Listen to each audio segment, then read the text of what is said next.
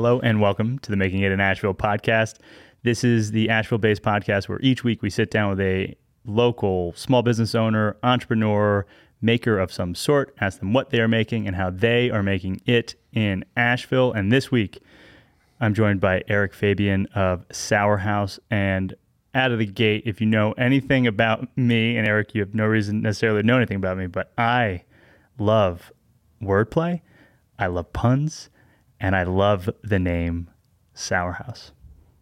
Right on. I appreciate that. So, if you could, what is Sourhouse?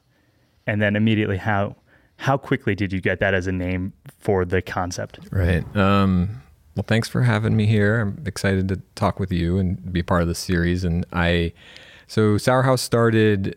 Uh, well, I won't give you the whole backstory right now. I'll just say that Sourhouse is a project to encourage more people to enjoy sourdough bread and, and homemade fermented foods. We have this like vision of people gathering around a table and uh, and eating foods, sharing foods, making it for each other. We think in a world where people are increasingly disconnected, this is a nice thing. It's good for our health. It's good for us as as people, and uh, and our contribution to that is we make products, tools for sourdough bakers. Um, our primary one is a um, counter, countertop uh, warmer for sourdough starter called Goldie, and then uh, we also make some jars and some other accessories, and we've got lots of lots of visions for other things that we want to make. Um, but yeah, that's that's basically it. Love it. How quickly did Sourhouse jump Sour into your House. brain? Okay, so we went through a naming phase, like uh, at some point we were kind of putting the brand stuff together, and I. I don't know. I had a handful of names. You know, we we both were like thinking about naming the product because we or the original everything started with what's now Goldie, and like so we were that and like, do we want a bigger name? Like blah blah. blah. Um, in fairness, I worked at a company that uh, it was it's like a software company for recruiting software, and it was it's named Greenhouse, and like I always felt like they made a good choice with that one. So I kind of like took that format, and I was like, man, uh, this idea of like space for fermentation, the sourness, like that kind of came, and I think. Um, I, I don't remember how many other names we had for the company. We I think we t- typically we initially thought maybe that would be a name for the product, and um, but I wanted to have a bigger brand, so we had room to grow on, uh, on top of the product. So we had actually more com- conversations around the product name uh, than Sourhouse. Sour House just kind of sat there for a while. I think everybody felt like that was pretty good that I got feedback from, and it just kind of stuck around. And luckily, nobody else was using it for a product, right? Um, and you know, so it was just available, and uh, so we kind of went from there. I, I mean, I, I love it. I, I love the line of internal questionings that you ask, and I think it's often. Um, I mean, I don't know if we've had many conversations about naming in all 120 something episodes so far, but uh, you seem to ask the right question. So, a, does it exist anywhere else? Did you just do like a quick USPTO assessment? Yeah, and? I, I mean, I used to consult around this stuff, and I love Sure. naming is one of my favorite parts of branding. But the uh, uh, so I feel like you do a quick uh, search for kind of intellectual property, and you do a quick online search, and you do the main social media channels. Like Yeah. that's a quick forecast. You know, kind of just like, is this an okay place to explore? And then, um, you know, I always advise people to get a lawyer to actually do another check. But um, uh, but I think that's the basic thing. But it's also, I think, a part of general positioning. Like you want to f- see like what else is in the marketplace of this sort of thing, and Yeah. like how um, how do you imagine yourself sitting there, and does that name support you? And I've got some theories about what's a good name, what's a bad name, all that kind of stuff. Oh, uh, all ears. I, but uh, the other th- thing that had stood out in the in the way that you described it is um, assessing product name versus the business name, and uh, an example of how I often see that, you know, uh, fumbled. I'll say, is, uh, and it was a part of my life for a moment, but like a CrossFit gym that is like you know, Green Street CrossFit. Like, Yeah. Well, okay. So, like, you open a second one. What do you? Not Green Street. Like, you're Yeah. just going to start a new name over. Like, there's no continuity. Yeah. So, like Asheville CrossFit. Okay. Well, you can't if you you know you don't want to start one in Chattanooga. Like, I, I guess there's some operational. Um, you could start over, I guess. But like, what if we just named it something that can um, hold more than the geography, or name it something um, that allows you to get into um, kimchi fermenting Yeah. and uh, sauerkraut fermenting because it's part of the same ecosystem, Totally. but it's not. Yeah. And we like in our case, we know that as like fermentation advocates, enthusiasts, like someday maybe we would start to create tools for other kind of fermentation type projects in the kitchen. Um, so we wanted that space. I think I always the one way I think about it is like I think there's always this tension when you're picking a name between um, digestibility and cl- clarity, and then something that's like more romantic and aspirational. And it, I think it's a trade off for me between one is resources like your budget Yeah. and like your ambitions, and the other thing is like the, the context you're in a bit because um, you know I think of like Pizza Hut, like Pizza Hut, you know sells itself. You know what you're getting, right? And like, and so if you're trying to introduce a new brand, it's expensive to build awareness and understanding what you do, right? Yeah. And so the more romantic you you are, um, I think that the bigger cost up front of building awareness and understanding is going to be, but you're not going to have as much room to grow. Um, and we think of like the classic, like Apple, like Apple started as Apple computers, and eventually they got well known enough they could drop computers, but um, you know, at first like what does an apple have to do with a commu- computer it's a bit of a you know have to go through some mental gymnastics to get there and um, so i think that that's always a choice and the kind of business you're doing you know if you're doing a really small business and you're doing a crossfit gym um, you know you're probably more concerned with like is there crossfit in your community at all Yeah. like because if Yeah. it's there you can just say we're crossfit you know and people will We- come we- we have a license, right yeah. but if you're competing against like 10 of them then you got to say why you're different and uh, um, and then that part of your name Joyce is part of that Yeah, I, I love it. There's um, I saw a really beautiful framework on how to think about names where it's like convergent, divergent exists as like words are, are totally new words, um, and you have different battles like to for all of them. And so Sourhouse again. It's the powerhouse of sourdough. It's the sa- you know, You know, actually, yeah, I, I, I get it. I, I, I'm, I think we had a little kismet on it. all of it because like we got lucky. I mean, even more so with Goldie, honestly, because we didn't, um, next step. Yep. because we there's we have this whole like story we tell around the like the Goldilocks zone, and we touched on the fairy tale thing a little bit, but we didn't conceptually start from like fairy tales and like you know and work backwards. Like we were just like thinking in terms of like you know warmth and you know kind of like I originally I thought of it as kind of like a, a starter cozy or like you know much more functional kind of things. And um and something about that the the warmth of that name kind of came to us. And it actually was just like good fortune that it like led into all this like fairy tale stuff that we now kind of lean into more and use as like a means to kind of help you know make sourdough which can be somewhat intimidating has like a learning curve seem a little more accessible to people and like help familiarize themselves with not only the practice of sourdough home baking but uh, with Sourhouse the company and the brand and the thing we're trying to do. So it's like that was just good fortune.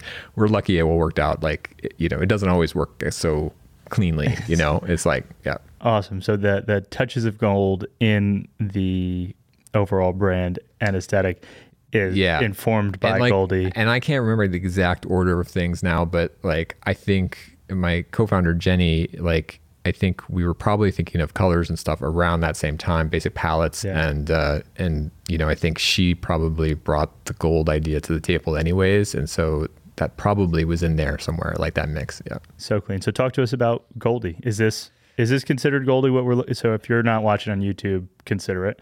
But um, is this would this be So a the- Goldie setup or we, So the jars are sold separately um, because Goldie works with any jar that fits inside. But Goldie is a, a very simple countertop warmer for sourdough starter jars, and so it just consists of a heating base, uh, a glass cloche, which is what we call the the transparent top, and um, and it, it's a simple device. You put your jar inside. There's a when you plug it in, a single light comes on the front. That's either blue, gold, or red, and that tells you based on the thermometer that's at the base um, whether the environment in inside Goldie is either uh, below 75 degrees. So that's blue. Between 75 and 82 degrees, which we call the Goldilocks zone. That's like where you want your starter to be to be most active, or above 82 degrees, where it's going to be a little little warm and start to be, get away from me a little bit. And um, and there's one switch in the back. It's an auto warming on off switch. So if you flip that switch on, a little light comes on the bottom. It warms up the base with a very gentle heat to keep your your um, jar of starter in the Goldilocks zone. So if you're home, most of us live in env- environments that are like 68, 70 degrees all year mm. round with, with between heat and air conditioning. That's about five, 10 degrees lower than starter likes. Starter likes the mm-hmm. spa life. And it, you know, and, and I think one of the hard conceptual things as a baker is to realize that like, hey, I might be comfortable, but my starter would like it to be a little bit warmer. Just wants a little sweater. Yeah, exactly. yeah. And so this is meant to just warm it up a little bit um, and it never will overheat your starter. Unlike like other, you know, kind of DIY kind of heating devices people use, like it uses a very gentle heat. A lot of like if you use if you repurpose like a heating pad or a mug mugworm or something, that's gonna like blast it with heat until it gets to a place and then kind of on off to kind of keep it there because it's all about it's really designed to get warmer than what ours is.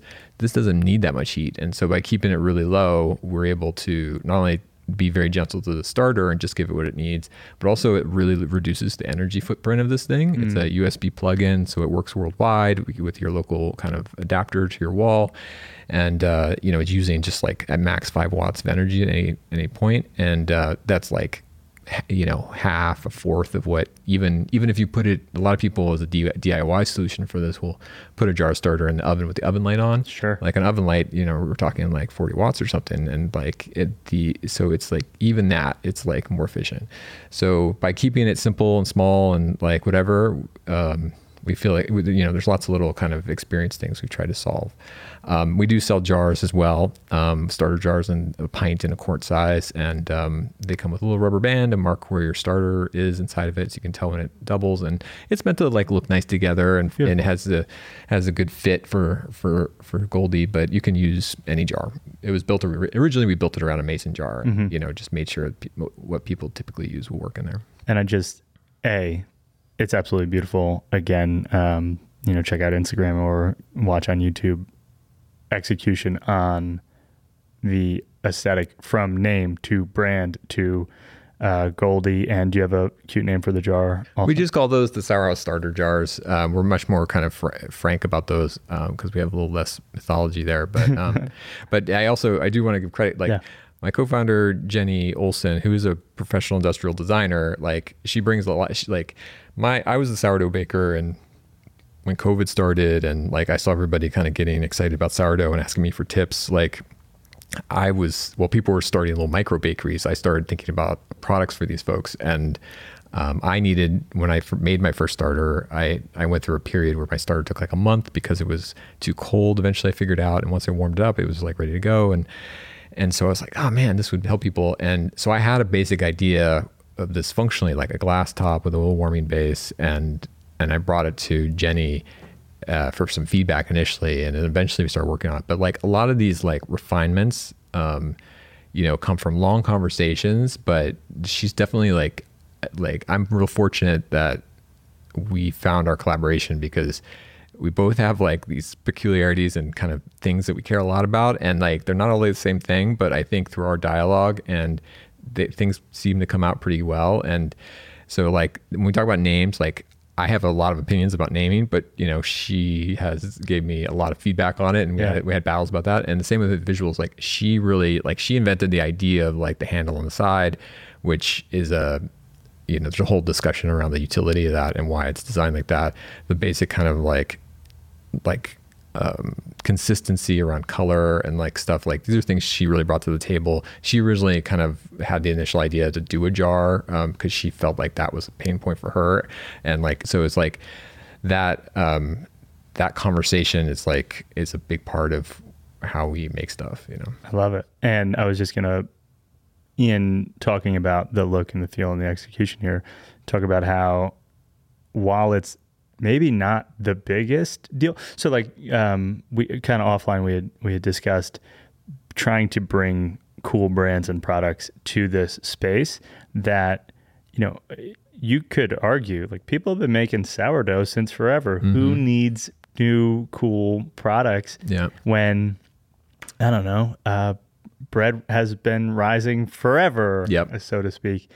Uh, but there was just a video that you posted the other day on Instagram of the little pain of cleaning the top of the mason jar, a ball typically, where it like screws on the lid, and that is a real pain. Yeah. it stinks. So if you don't bake, you know, sourdough starter is uh, kind of messy, and then when it dries, it dries in like really like concrete. And so if you have a threads on your jar, you know, even if you're very careful, you tend to get some starter in there and tends to get gunked up, and it's a pain to clean. And we want to encourage people to, and you know, if you're caring for a starter, you have to feed it either every day on the counter or at least once a week or so if you keep it in the fridge. And we don't want those kind of annoyances to be a psychological barrier to taking care of your starter and to bake more bread. And so solving that, I think, makes people's life a little easier. It makes for a cleaner design. So that's a nice thing of it. But Yeah. also, um, it just takes away. Do you need a special jar for starter? No. And like, you know, you can, t- I, we know people who keep their starter in like leftover, like to go plastic containers, right? And, Sure. and it works fine. And, um, but if you're, you know, just looking to kind of like try something new, experiment. Exper- Experimentation is a big part of um, sourdough baking. And uh, if you're somebody who loves like some some of our customers are people who just like have beautiful kitchens and they want everything to look perfect. And like so, like th- there's definitely a market for that. Um, so it, it, it's meant to be. We we don't want to create just beautiful things. We want to create functional things, but that we think are attractive to ourselves or at least somebody, Sure. and uh, and have it all be coherent. Well, direct hit. Yeah. Um, Thanks. Yeah, my I would love to get into the execution of the concept now. So, uh, Jenny, it, was she already a friend? Was she already in your network? Yeah, we knew each other for years. I, I used to live up in Brooklyn, New York, and she's still up there, and uh, so we were friends. Awesome. And so you have a concept. Talk me through early days, right? So I know that there's a Kickstarter that shows up. Was anything there? There's a tendency, or has been in the last decade, let's say, of you know we're already making this product. Purchase orders are in. It's like it's done. We're gonna launch a Kickstarter as like a marketing coming out party, and um, we're gonna crush it. And some people have done inc- absolutely absurd volume through Kickstarter. Um, other people, it's like, hey, we have this idea. Look at the idea. We made here are some renderings. Um, do you think this is cool? Internet, if yes, like send us money and we'll do it.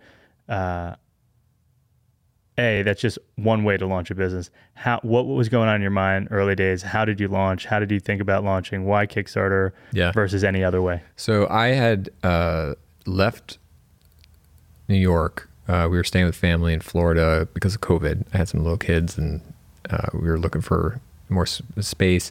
But I was suddenly like gone from being a consultant to stay-at-home dad. So I was looking for stuff to do. I had this idea. Started talking with it. You know, I thought we were going to launch it on Kickstarter in a few months, and uh, I think in normal times with no kids, maybe that would have been possible. But we actually ended up taking like basically two years to do it, and uh, and so initially it was like just a nights and weekends kind of thing where we were just like step by step kind of taking the idea, um, doing experiments on the functionality of what would become Goldie, going through a design process, building the brand out. We had a false start where we try, thought we would launch it in um, 20, what would that in 20, 21 like uh yeah like 2021 like march. And so we launched our brand started a like a storytelling campaign put up our social and stuff. But then the product wasn't quite ready. It was actually the glass on top of this on top of goldie it's just real complicated to do that and uh and so it ended up taking longer and uh and so we persisted and then um, and then launched our campaign. I by default like I uh, have advised on Kickstarter campaigns. My wife was an early employee at Kickstarter, so Oh, no I'm way. yeah, so I'm like You're in. Yeah. I'm like very aware of what Kickstarter is, and uh, and I think people do use it for marketing. But for us, we've you know we bootstrapped this thing. We still are bootstrapping this, and so we're we're taking a, a low risk. Um, needs to be profitable. The market needs to prove that they want this thing kind of approach, and uh, you know it's low resourced from the beginning and uh, you know fortunate jenny and i both have kind of skill sets that we can do a lot of stuff ourselves Yeah. but uh, to at least get it started it just took longer i think that way than probably i would have liked and um, so that's kind of like why i just always assume we do kickstarter to validate it and then to get um, at least cash to like make a first round of production and then i also know that like building a community around kickstarters nice and focused and it helps you build that brand it gives you a point to grow from you know rather than just trying to say to the world hey we're here Hello. Are you watching on YouTube, listening on your favorite podcast player? If you're not on YouTube, perhaps consider it because behind us you would notice that we are in an absolutely beautiful space, and that space is our season sponsor, Ernest Ready Made Warehousing. And so if you're not familiar with Ernest, uh, it is fantastic. I am joined here by my wife, Sarah Ubertaccio, founder Hey. of QB Cucina, and one of Ernest's newest clients. Yeah, excited to be back on the podcast. Great to have you back. Episode 110 if you haven't listened before. But what we want to talk about today is why you chose Ernest and what makes Ernest stand out, let's say, compared to uh, finding a new office space in town to fulfill from. As a very high level, Ernest is a 30,000 square foot facility on Sweeten Creek, just south of Asheville. Huge facility, beautiful facility. Uh, why did you choose to go with Ernest instead of any other place in Asheville? Yeah, well, I have a small growing business, e commerce. We sell pasta tools and Italian kitchenware. And we currently outgrew the space that we were in and really needed um, a different kind of space. And so I love Ernest. I love the fact that uh, as we grow, Ernest can scale with us. So they have different sized co warehousing spaces. Um, so if we if we grow bigger, we can just quickly move over to a different space within the same building, which is a really huge time saver. I also really love that they have daily, sometimes multiple times a day, um, pickups from UPS, FedEx, and USPS. So we don't have to worry about packages getting lost or stolen, and our team doesn't have to drop them off at the post office, and it just saves us all a bunch of time and headache. Um, and also, they have temperature controlled rooms, which for a business like us, we, one of our products is pasta flour. It's really sensitive to temperature. It's really, really important for us to make sure that our products are secure and not um, not getting damaged while they're being stored in our warehouse. Um, and I love all the other amenities. I love they have a photography studio so we can quickly photograph our products. They have a full break room. Um, they have co working space that we're able to use for our meetings with team members and other people um, that may come to, to see us. And then just the sense of community, being around other uh, small businesses is something that we currently don't have. And I'm really, really looking forward to, to connecting with others here. I love that. EarnestReady.com if you've not uh, visited that before. Or you can check out makingitinasheville.com forward slash Ernest. And we have a bunch of information about the partnership we've built for this season, as well as some perhaps special discounts and incentives. If you happen to be a e-commerce business or the right fit for Ernest, you should definitely check out makingitinasheville.com forward slash Ernest, E R N E S T. And back to the episode.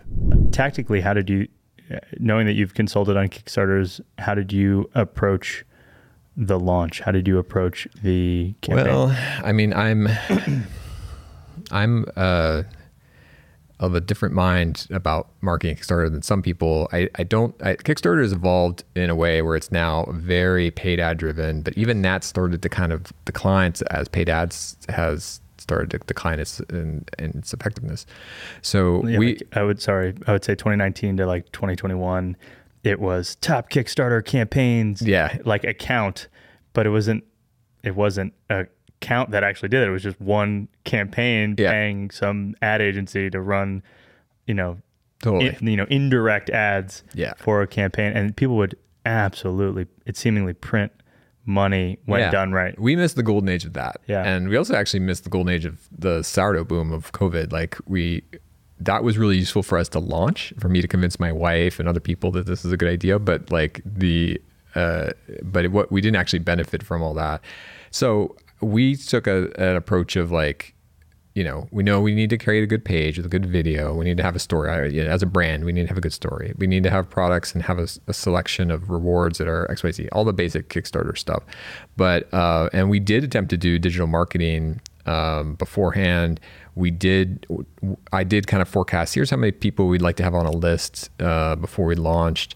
We didn't get there, but um, but we had something. Um, but we ended up building that over a course of a year because we did have that kind of like false start where we were public and we had to like do a song and dance Have and just pulse, be yeah. yeah we were just on Instagram, so we were just like okay here we are and like we were doing stuff. Um, and uh, we got you know built a lot of support and community around just the product development process getting feedback from people reach out to people who you know were had you know were both people our friends and so on but maybe had uh, you know instagram followings or whatever as part of the feedback process. And um, you know generally the one thing i would advise any entrepreneur is like if you can f- find a a space that has a very welcoming, nice community, it makes things so much easier. And like sourdough seems like it would be good people. super friendly, helpful people. And like uh, people still, for the most part, do it because it's a passion rather than a business. And Yeah. so a lot of the way that the internet has been commodified and, and Kickstarter has been professionalized, like we were able to avoid that a little bit. Um, and, uh, and then also I think I like I do I am skeptical of how Kickstarter has professionalized and how the economics of it work. Like people don't believe you can make a profitable Kickstarter campaign anymore, hmm. which is true if you like outsource everything and you like hire digital agencies that are going to like do huge ad campaigns, you know, paid ads, but basically you're selling at cost because you just want to create this huge campaign. Yeah. And like there's still I think a need for Kickstarter as a platform to have nice projects that tell nice stories and like showcase how it's still a kind of a culturally relevant place for cool things to get made. And I think that people at the end of the day in the long game still do want to kind of be a part of interesting brands and interesting products that are have been carefully made, you know? And uh, so we, and that's just kind of who Jenny and I are. So like, so we took that path, we launched, we had like all kinds of problems with like digital marketing, like Facebook locked us down. Um, like just, it was like, I forget now, but it was like the week before we were supposed to launch, we had been testing a campaign and they stopped allowing us to kind of increase our, our uh, budgets because Yeah. there was some sort of internal thing. And, you know, Facebook's awful to communicate with. So it's like, it took us literally like three weeks to get it cleared up. So we had to do half our campaign with like an ad budget of something like $25 a day. And like, it was, it was just like nothing. And, and so luckily, you know, we had a little bit of a list. We launched the list. We had, um, uh, some people who are ready to kind of help. Um, and then once we, you, you, you know, the basic Kickstarter strategy, if you don't know this and you're listening to this, is that you have to have a good first 24 to 48 hours, 72 hours, because that um, makes all kinds of other good things happen. Like Correct. you, you have to, that triggers the algorithm at Kickstarter or whatever Yep. that is, And- to, that you're a positive performer And and if you're going to get any PR, it's because you crushed it in your first Yeah. days, and it's a it's a exciting thing. it's a shot that's Yeah. already Yeah. So you know landed versus a will this be a Yeah, and the, and the whole game with Kickstarter is like it's it is vaporware. You're promising you're probably unless you're like Misen or something now, like you're you're Yeah. you're promising something that has it's just an idea. You you have whatever credibility you have you bring to the table, but you haven't done this thing before, and um, so you your first task is to convince people that this is real and will happen, and Yeah. and so getting some momentum helps show that. So we did achieve that in the first I forget 48 hours or something. We hit our target. what was we, the target? we set it, man, I don't know off the top of my head. We set it at a reasonable place. It was like, it was something like 14 or 18,000, I think. And so it was like, we, I, I forget all the numbers off the top of my head, but the, you know, there's a certain percentage of, of funding. Like once you hit that, you're likely to get more. And like I did some calculations and we actually figured out like, what do we actually need to produce a minimum amount of stuff? So we were actually trying to fund the production. So we built our numbers around that and um, and we made some bets, and uh, so we were able to hit our target within that first time frame.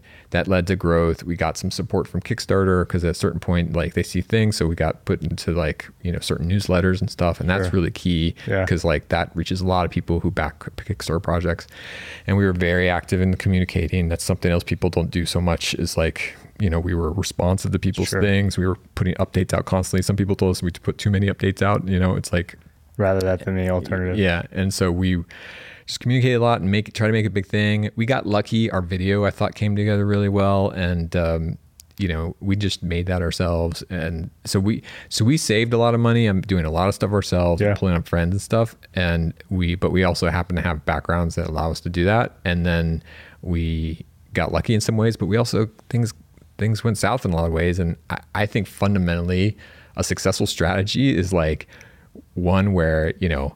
50% of things go wrong and you still succeed then like good you know? Home run. we probably could have done doubles what you know double what we did but you know we that's fine. You know we got through the goal and then that led us to the ability to produce a first round and then your big thing is delivering on that um, and trying to get to people we were trying to get to people before christmas which we ended up doing.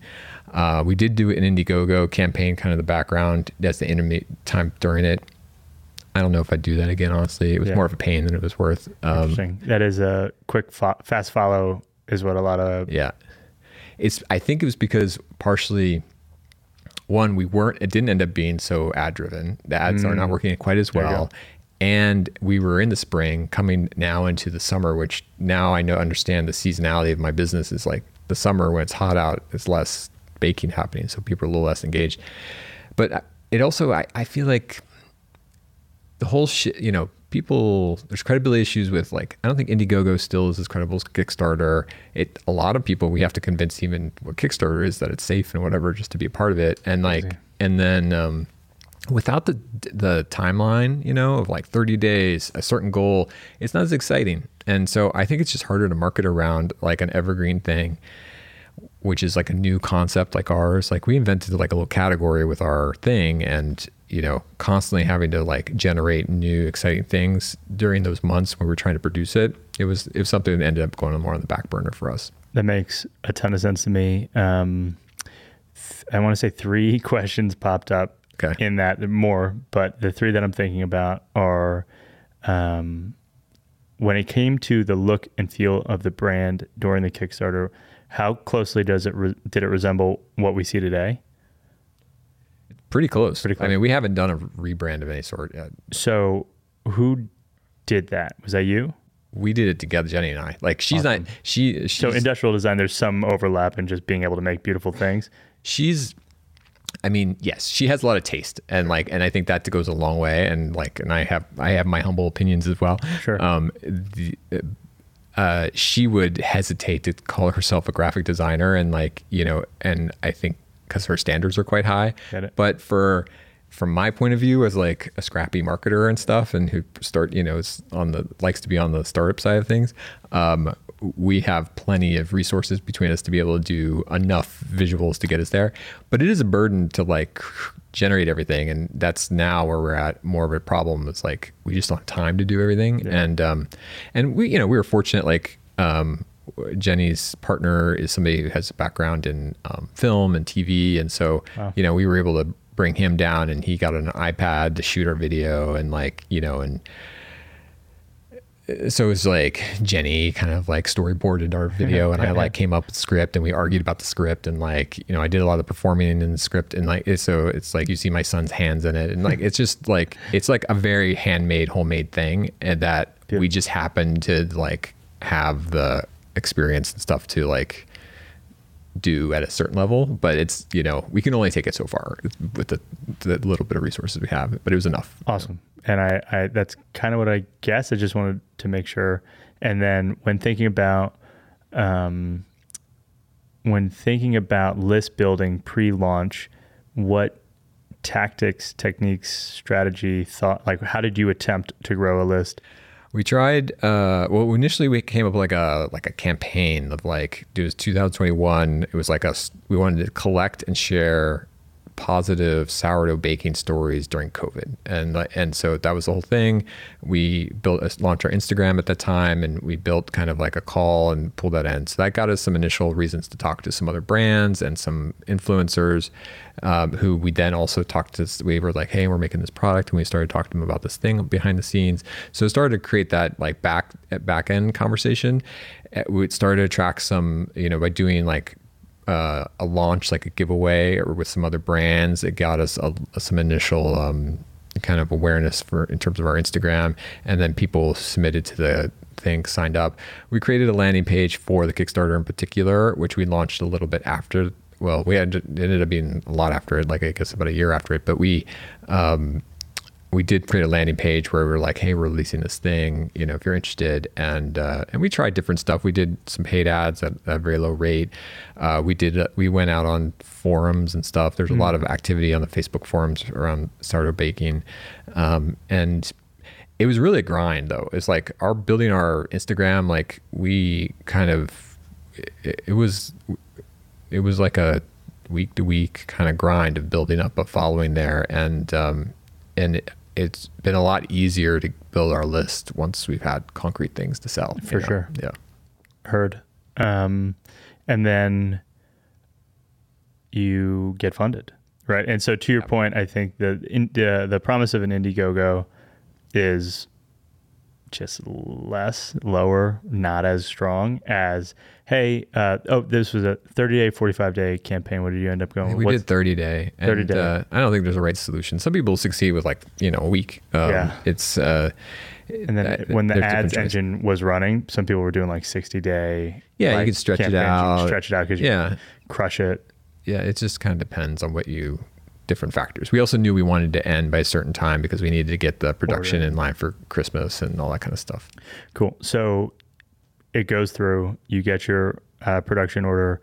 A couple of things I'm thinking about is the transition from probably a website that's a concept to a website that is a Yeah. storefront. Yeah. And then, um, you know, early days of, okay, we have a, we have a business. What do we do now?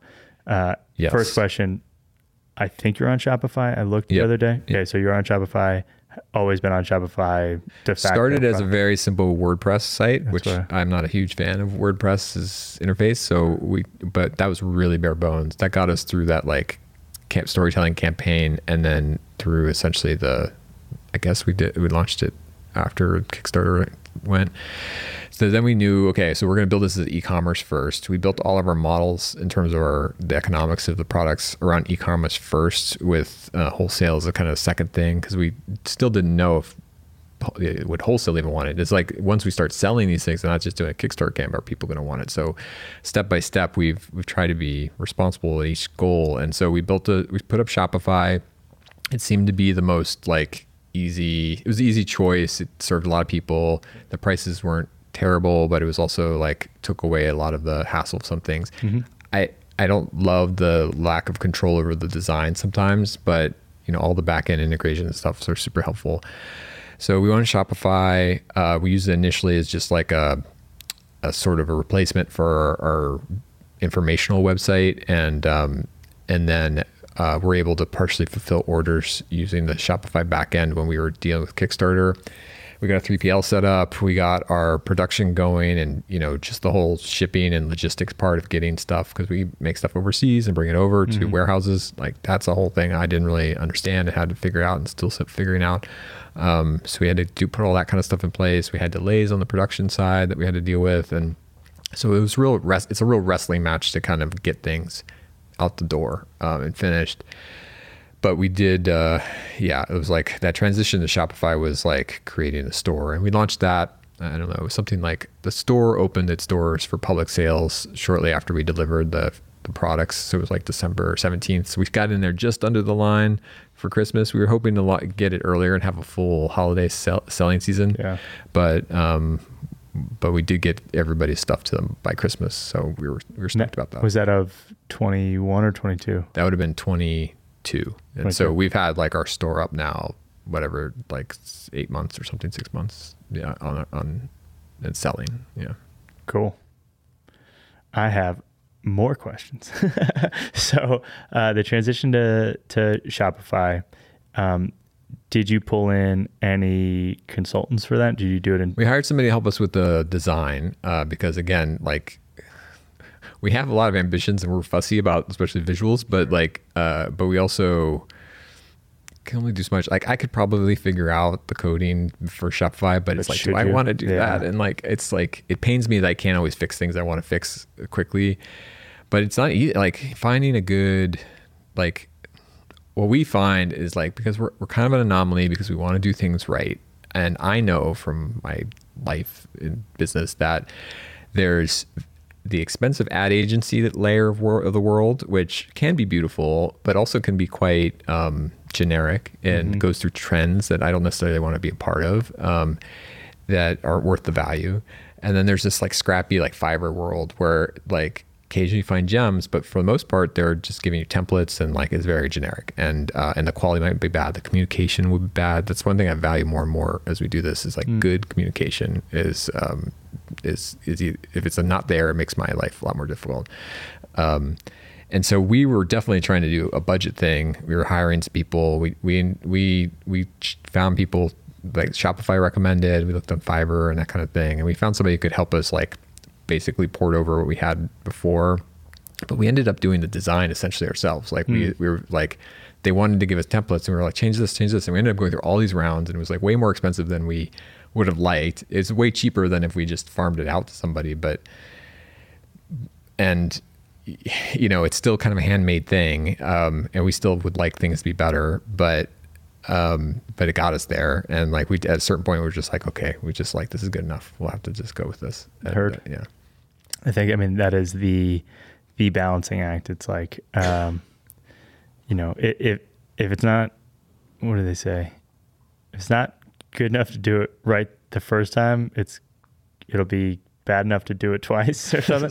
So- it's like, you know, and yeah when there's like that don't let the good be the enemy of, of the great or, or the whatever. perfect to be the enemy of the good Yeah. And yeah so, you know, at, at a certain point, it's like, does that pixel affect the the sourdough enthusiast or the partner or the cousin or the mother of a sourdough enthusiast who wants to give a Yeah. meaningful gift?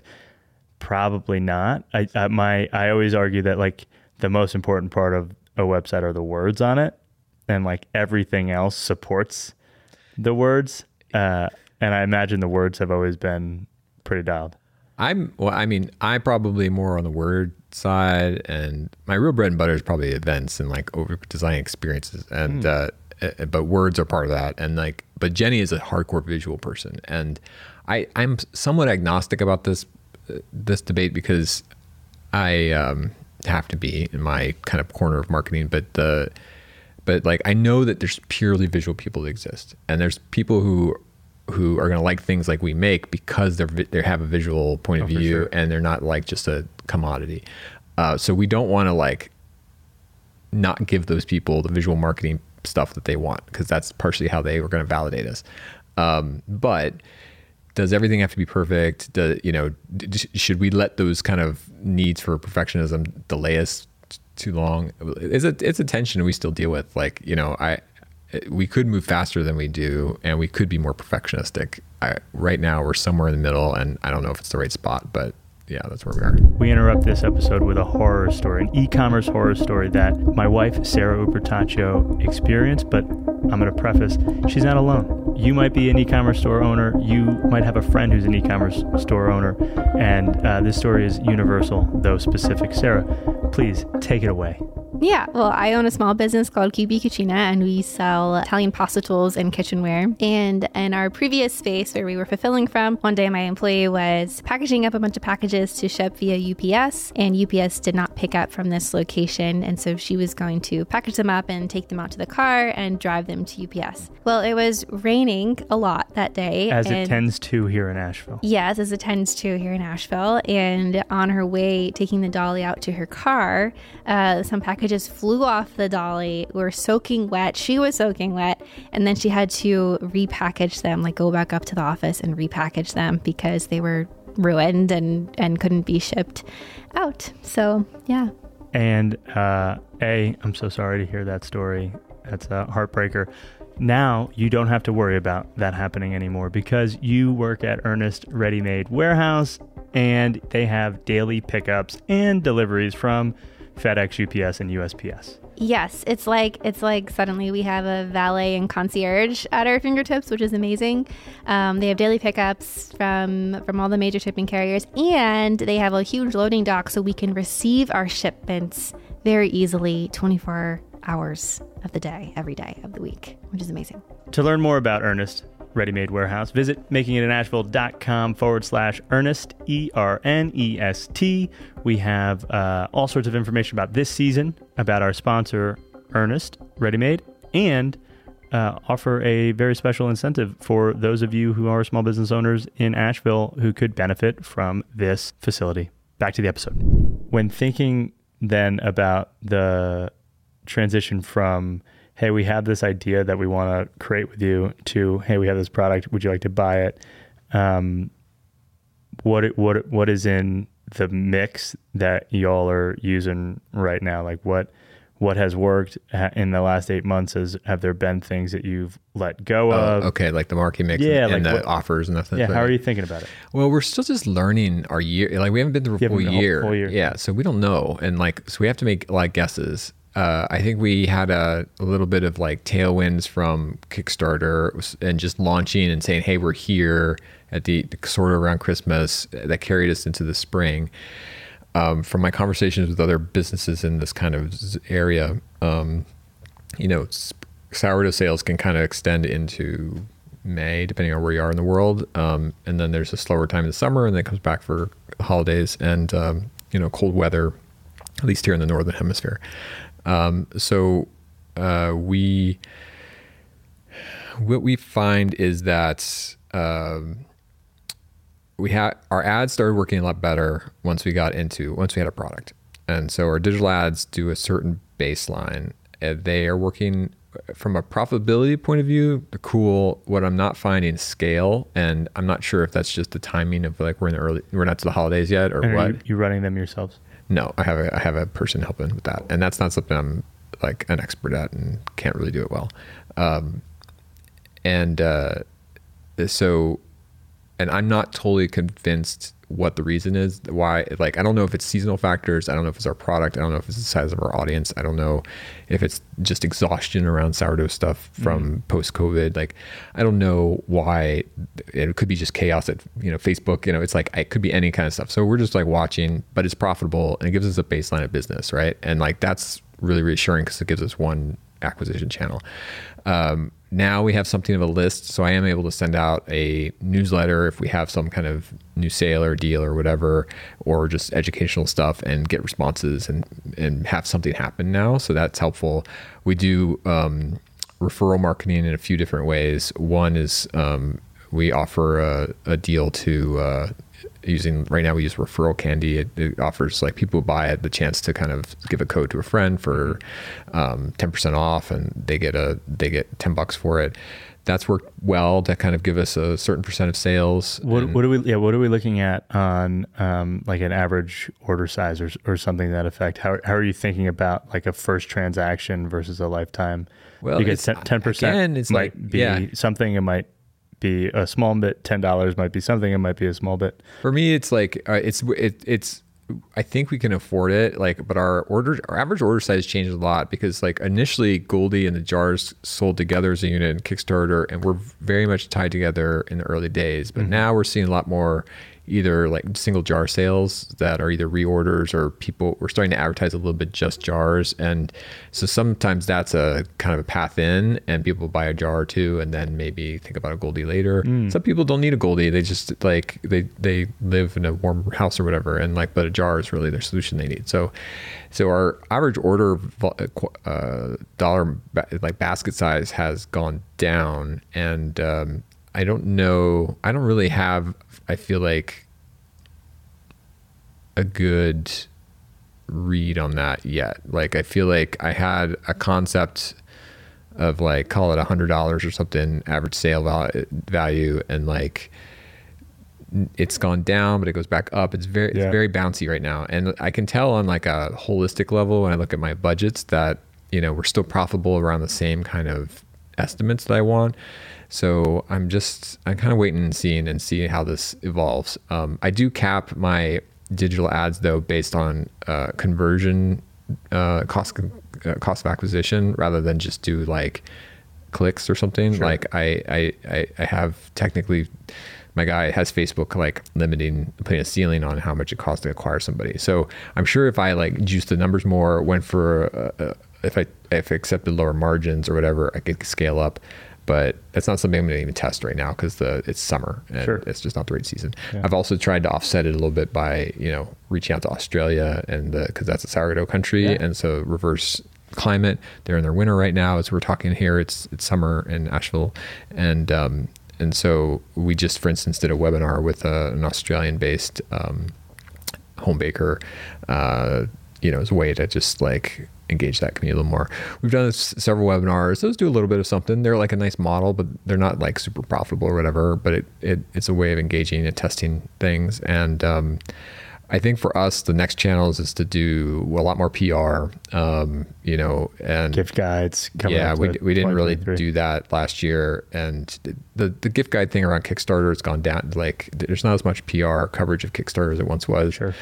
Um, so this year is kind of like our coming out for that, and then um, uh, and we're gonna, you know, we right now use Facebook, Instagram, which are two the two places sourdough bakers really congregate.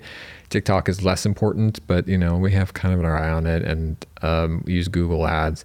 But we need to do more YouTube uh, content. We need to just generate more content. Like like anytime we post anything, like Something on. Instagram, Yeah. yeah, stuff happens. But like Yeah. we just don't have a. We still are doing it all ourselves, and don't have a good system for creating content Yeah. yet that's like up to our standard. And so again, it's that that thing of like bootstrapping it. We're, Mm-hmm. we're being lean on our resources. We're not ready to hire like full agencies, but we also really are particular about what we're putting out there visually and con- content wise. So we're just trying to figure out that how to walk that line. Well, what I do see does seem really clean. Uh, how are you producing the videos that I see on Instagram right now? Are they We do it ourselves. A lot. Jenny's been doing a lot of them recently, so she's done a couple of these like nice, clean um, countertop things, Yeah, like really about starter states of starter Yeah. and like you know drying starter and stuff. Um, we used to, we've gone through f- phases of our Instagram for. Like early days, it was all like found, you know, kind of like copyright free imagery of bread and then we would do like these jokey captions that we would like back and forth like have conversations around and like we just filled our feed with that for a long time. And like and then we started to do some giveaways and we still do occasional giveaways.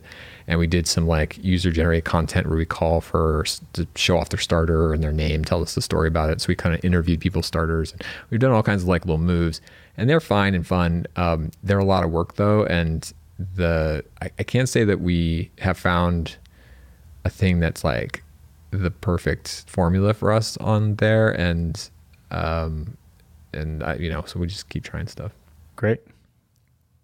Yeah, I mean it, it all looks clean. You're at I want to say around nine thousand followers after about nine months or eight months in the yeah game. i mean technically we've been doing it for two, Oh. two years like Yeah. grind up two years and so it's like we like we, we just walked we worked our way up from like you know a few hundred followers to like a thousand or we launched with something like I, I can't even remember now we probably had a thousand followers or something when we launched on kickstarter or something like that Makes sense. um, but at the end of the day, Instagram's great and it's important, but I think the email list is the most important thing. You, you'd never hear me say anything other than that. Well, how are you thinking about emails today? You said newsletter. Also, also ne- ne- Neglecting. like, I mean, mostly I do that stuff. Sure. And like for me, wh- how about this? What do you use?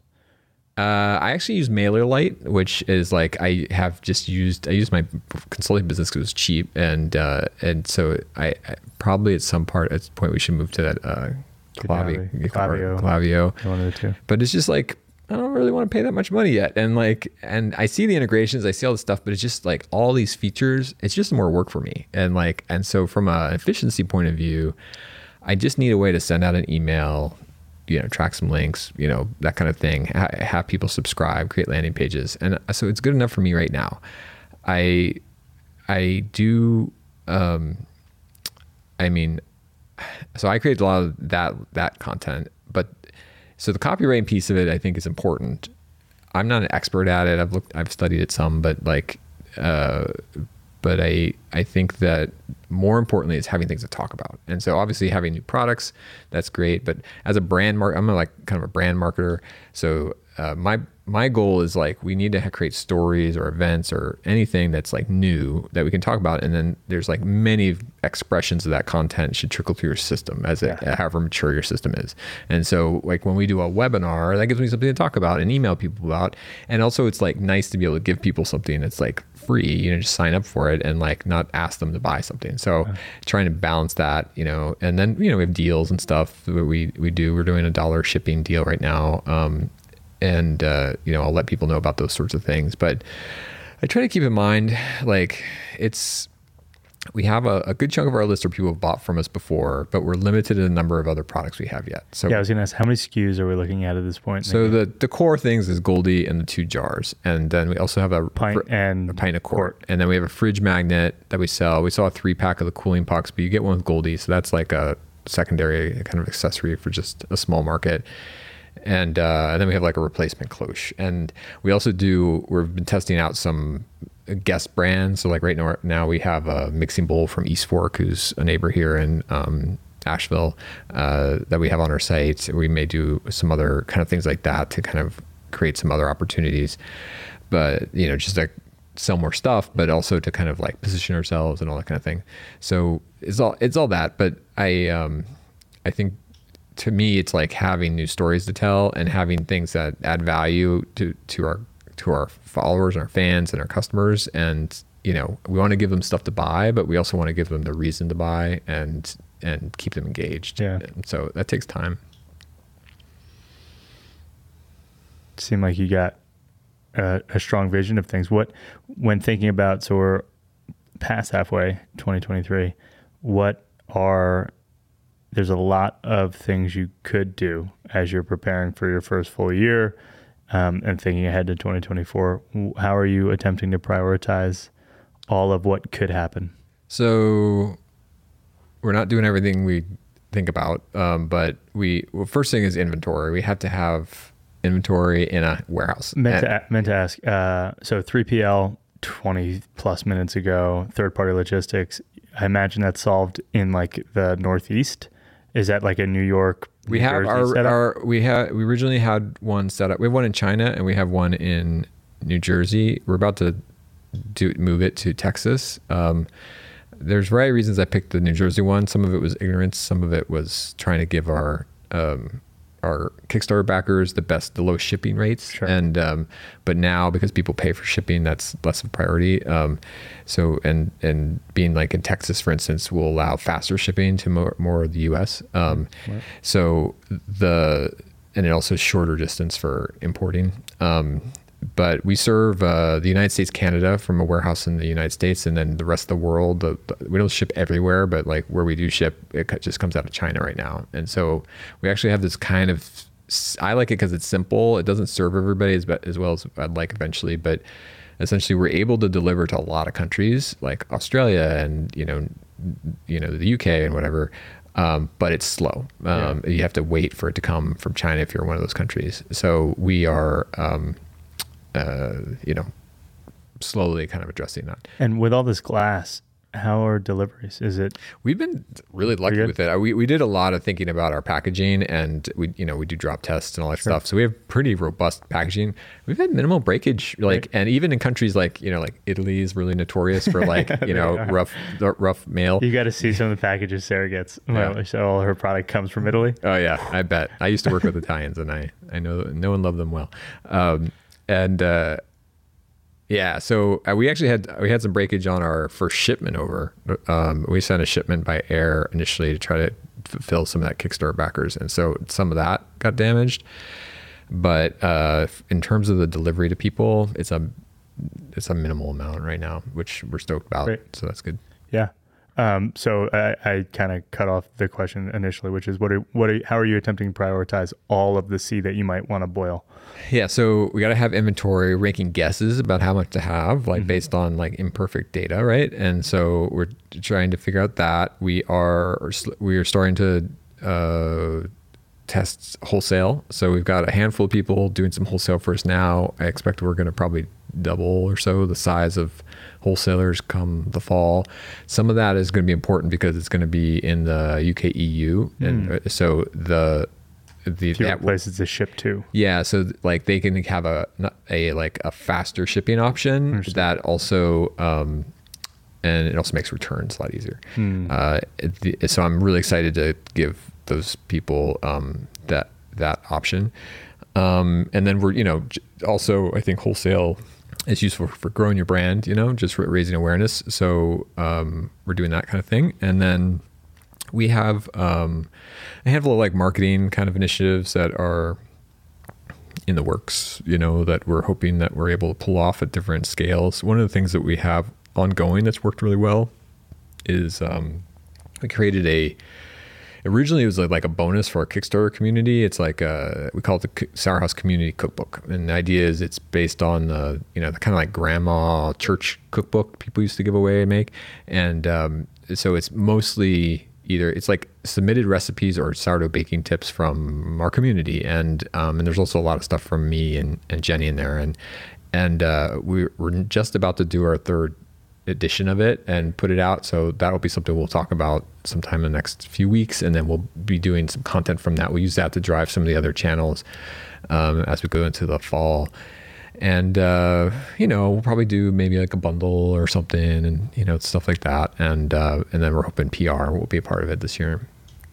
And uh, I don't know. It's like other than that, it's like operation stuff, like because we are we're like moving our warehouse and we're um, going to be testing a new warehouse and like hopefully the fulfillment goes well.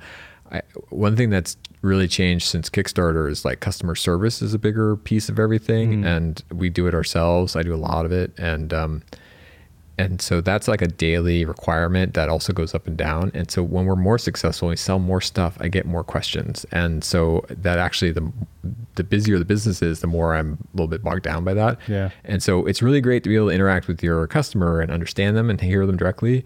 But i easily foresee us getting overwhelmed by that and trying to figure out how we deal with that, like whether outsourcing or hiring somebody or whatever, is like that's a big question mark for me. And uh, we may end up hiring somebody part time or outsourcing something for the fall. Building building your own little recipe guide of how to respond to the yeah, and like I, questions. My my dream is at least initially to hire all sourdough bakers in the country into the company, and uh, for if we do any hire anybody as a real consultant, part timer or full timer, and um, and so I'd like because we get three kinds of questions. Like one is just shipping stuff. Sure. Where's my order? Returns, things like that.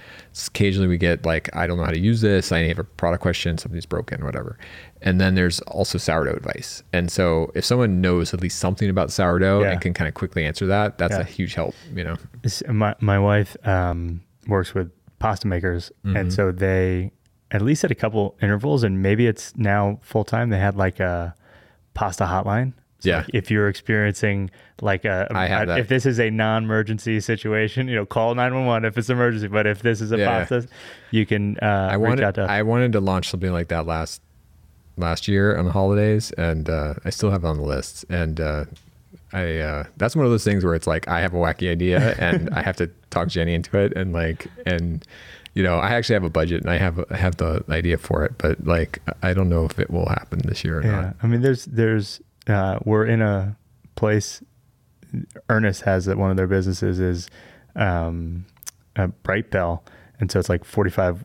Uh, primarily women that oh they do call answers they, they call answering well they do customer service type stuff they, too? they do oh, yeah so like and theoretically it could be locally done nice. hotline to I, answer. I do that. My dream is like a bunch of like old grandmas who actually yeah, know yeah, yeah, they like and like so they have the grandma hotline. Yeah, and but, it's like uh, yeah, because Butterball does that. But you, you can't get them off the phone. That, that would be like the best part. it's most expensive.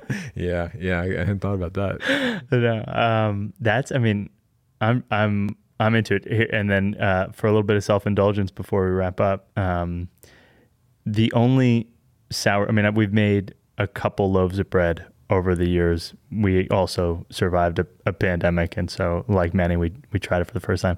But pizza, I've used sourdough to make pizza dough, and then I've done like a couple day rises to make pizza really great. Um, I imagine you'll have a link somewhere online, but do you have any pizza sourdough? Like, how do I think about pizza making as opposed to sourdough bread making?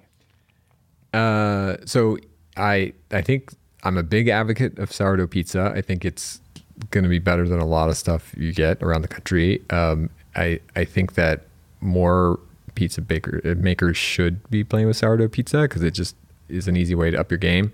Um, it's more of a philosophy, I think, than a style, uh, in my opinion. It's like because you can do any style of pizza making with sourdough. It's Yeah. just like, do you want that flavor and time and process or not?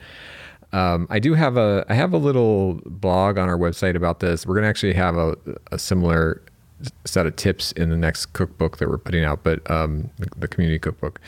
But my view is like the, I know there's a lot of geeks, pizza geeks out there, just like there's a lot of sourdough geeks, and and there's you can be really fussy about it, and there's beautiful pizzas to be made. But I think for most people, and for me as a dad and somebody who doesn't have a ton of time, it's like I have this kind of philosophy of the the good enough loaf or the good enough pizza. Like, like I know it all can be intimidating, but really most of what you make at home even your first few tries will be better than a lot of stuff you get at the store. And Sure. like, and so for pizza, uh, I typically use whatever dough I have I'm making bread with. Like I'll make a big bucket of dough and have like, you know, maybe four or five loaves worth in a, in, in a go. And I'll, I'll bake one or two to start with. And then I'll keep the leftover in the fridge and that might turn into pizza. And like, and so I, you know, you can, con- there's uh, when you bake, you talk about hydration, like wetter doughs or higher hydration, you know, lower doughs. And so a lot of people use like a drier dough for pizza, and you might add a little olive oil in some cases or whatever. Um, and that might not be the dough that I have in the fridge, but I find it works okay. What, Like- what is what is a low percentage? so people will use doughs anywhere from like 60 to like 85%. Like an average dough might be like 70%, 75%. Bread dough or, or pizza? Pizza, I typically see lower. I don't remember off the top of my head. I, I, think there's a, about sixty. Yeah, I it's, think a, it's a kilogram 65. of flour. Yeah. and about six hundred of water. Yeah, yeah. is Um, what I normally am using. but I, I mean, I use 80, 80 percentage hydration dough. It's, it's all fine. And like, you know, where's that line between a focaccia and a pizza? you know, it's just like, I, I, a lot of time, I, I love making little rounds. I like bubbles. I like to Oh, have yeah. crust. My wife doesn't like crust. My kids, you know, are, have all their kind of opinions Yeah. and like, and uh, so a lot of times when I'm busy, I just slop out something that's like a big sheet tray of stuff, and I make everybody's little sections with all their like topping needs, and like I just bake that. And sometimes I put too much dough on there, and it looks more like a focaccia, and sometimes it's like a little bit thinner, it looks more like a pizza. It it's all fine, you know. That and that is life. Yeah. that is Totally. is life. And so uh, one of the, my favorite things, and I kind of sat on. it, I'm like, I don't know if I need to say it, but um, in in Tim Ar- Tim Ferriss's four hour chef Mm-hmm. slash yeah four hour chef. There's um, one of my one of the parts that stuck with me is that he has people uh, go into like their living room on their knees with a with a pan and put like whatever beans they have or rice they have in the pan and practice flipping rice yeah. and beans Uh huh. so that they're less fearful when it comes to cooking. uh you can practice with really low stakes. And what I'm seeing here is like, while it's beautiful, it is an opportunity to allow people to practice with like go bowling with the bumpers on in some way or another. And there's there's nuance, and it could still go wrong. It somehow could get hot, somehow could get cold. Um, but it it allows for the higher likelihood of the pins to get hit. And um, I'm pro that. I think that's a really, really you're onto something here, and I'm excited to see what happens next for Sourhouse.